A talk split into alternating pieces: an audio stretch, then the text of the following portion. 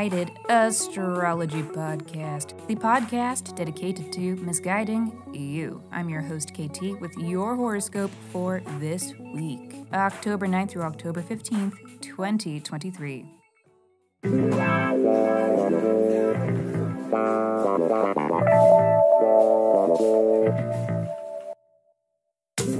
Welcome back to the podcast where I don't know you, but it might seem like I do because I am sharing musings that are based upon the sun and the moon and the planets and shit. Every week I do a little sky spying and then I report back so that you can know what the fuck is going on around here. The astrology is sound, but my guidance may not be and that is totally up to you. Okay. Quick housekeeping. Special thanks to Cassie, Aubrey, Floyd, Denise, and Julia. Thank you. Thank you for rating and reviewing the pod. Uh, and it's possible that this episode drops before I've had a chance to send you your birth chart reports, but they won't be far behind in case you are hearing this first. But yes, that's right, other listeners who haven't reviewed yet, you can, you should, and if you do, I will send you a 24 page, in depth birth chart report. So please review Miss Guided Astrology wherever you stream your pods from, or tag us in a shout out on social media, and then reach out and tell me so that I know where to send your report. Just email your birth dates, birth date, time, and location to misguidedastrology at gmail.com. And alrighty, everybody, that concludes my notes. And so, on that note, let me hurry up and shut up so that I can keep talking because this is your weekly horoscope.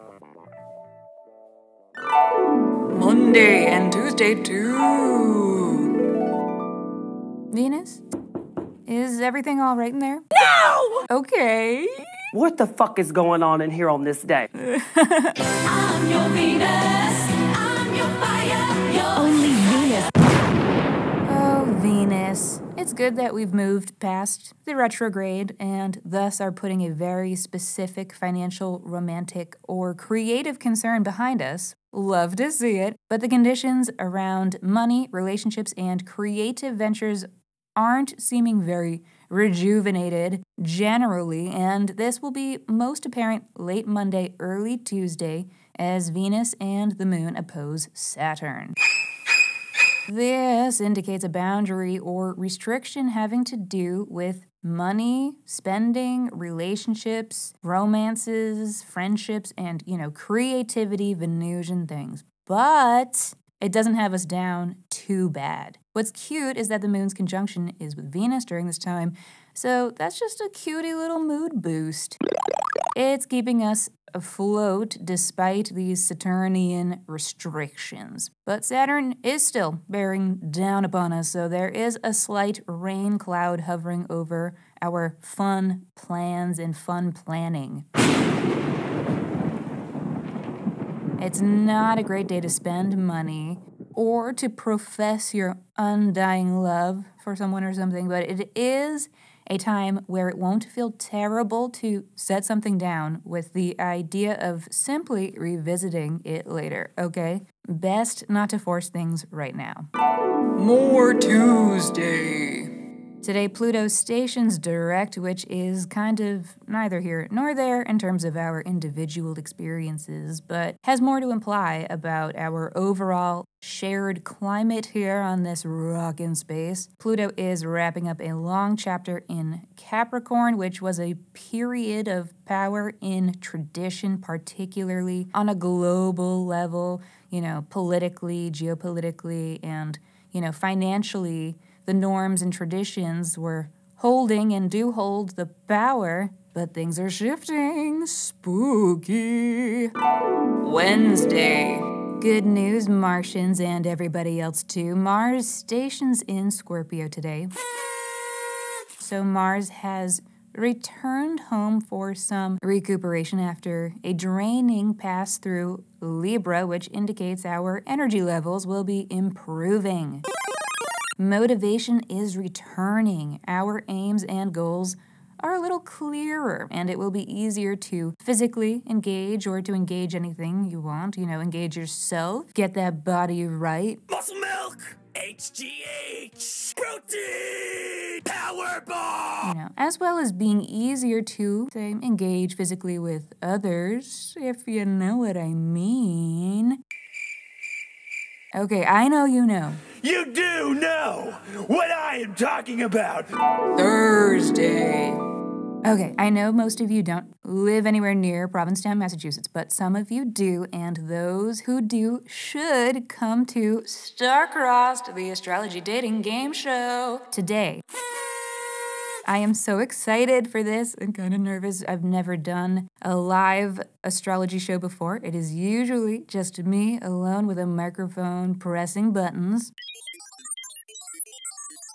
But it's been planned to perfection. It's going to be so fun and so chaotic. So come if you can. And for those of you who can't, I do plan to upload the audio from Star Crossed to the Miss Guided Astrology main podcast. So if you don't, go find and follow the main pod. And yeah, okay. Thank you, love you, bye.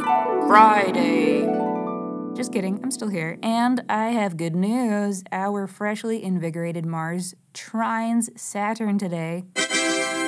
A malefic entanglement we love to see. I think it's great because it's so bad. Today, work isn't kicking our ass. We're kicking work's ass.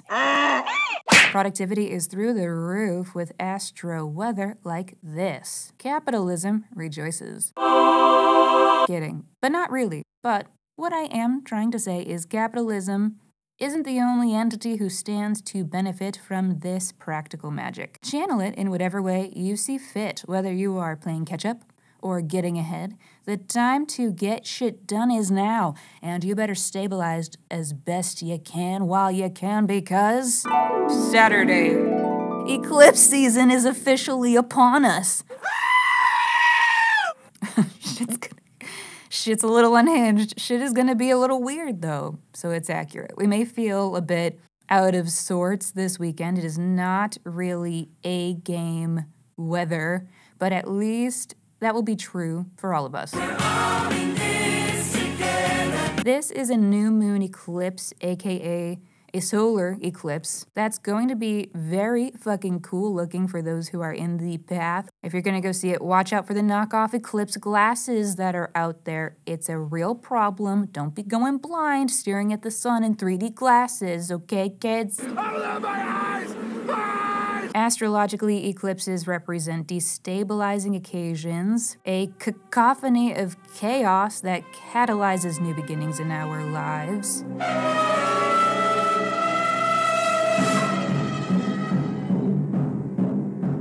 A sort of a domino effect where one thing leads to another thing, leads to a new beginning in our lives, and that first domino of this chain reaction is getting a little push with this eclipse. We did kind of touch on it last week, but let's dive in again to inspect your eclipse themes. Sagittarius, you're going to be feeling all of this eclipse chaos in your extended communities.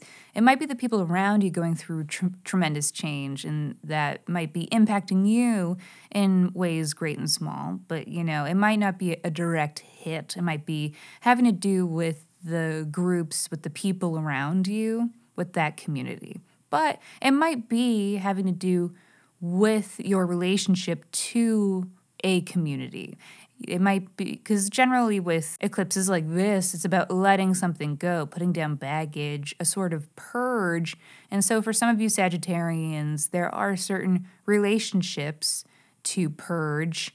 And this is also the house of your hopes and goals. And so there might be some ideas there to purge, some hopes and some goals that you have or had that might be outdated, that you might be outgrowing. So those are, are a few topics for you to reflect on with this eclipse. You generally you don't even have to try too hard with eclipses. They happen to us and then we just roll with the punches best we can.